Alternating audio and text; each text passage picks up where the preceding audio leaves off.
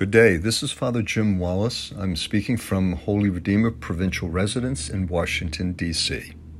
Today is November 7th, Monday of the 32nd week of the year.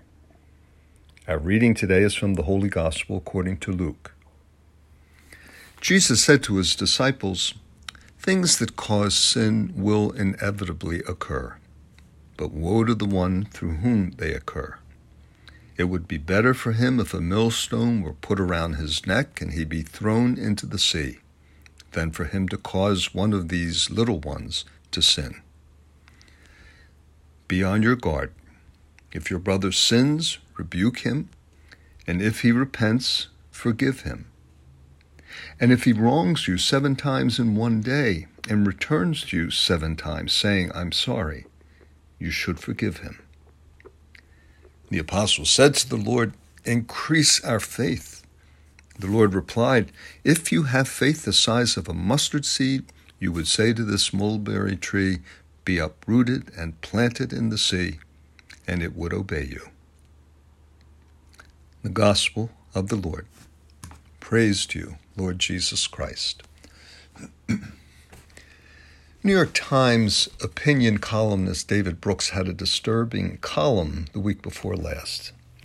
He entitled it The Rising Tide of Global Sadness.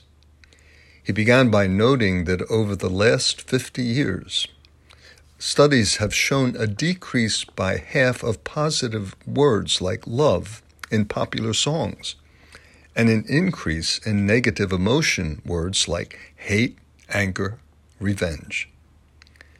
And another place of negativity was to be found in the headlines of 47 news outlets over the last 20 years.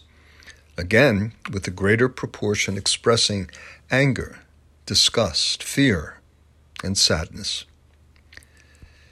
In addition, this negativity in culture is also found in studies of real life. Between 1990 and 2018, the number of people who, when asked to rate their happiness levels, and who put themselves in the lowest happiness category. This number increased more than 50%. And this was before the pandemic. All this signals what Brooks called a rising tide of misery, not just in the U.S., but throughout the world. What's happening? Well, one cause Brooks named is hunger. Another is physical misery, daily pain. But the cause he named first was declining community, a lack of community cohesion, a sense of not being respected or connected, watched out for, cared about. Two billion people said they are so unhappy where they live that they would not recommend their community to a friend.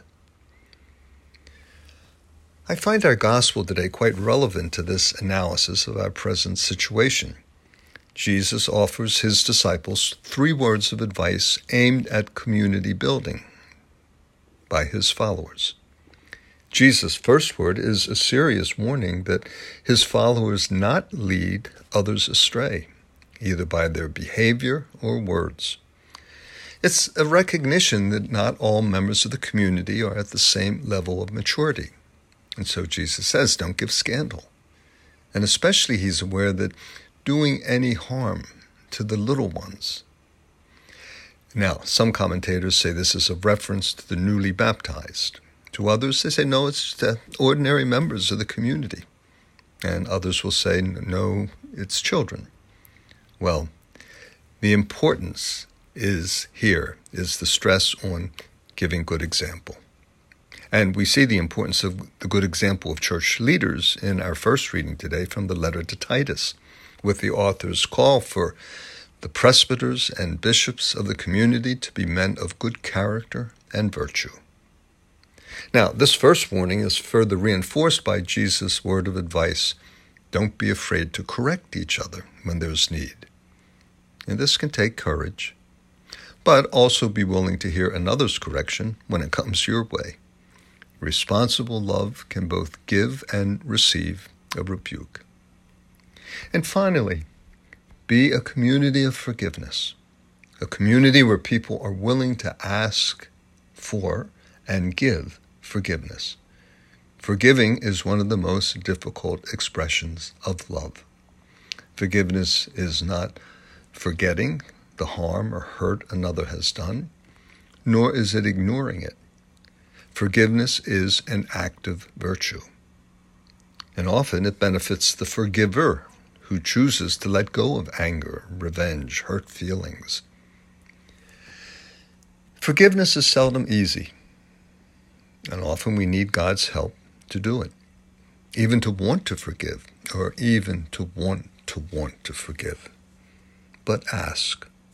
Forgiveness is usually a process that takes a decision on our part made over and over again, not just once and forever.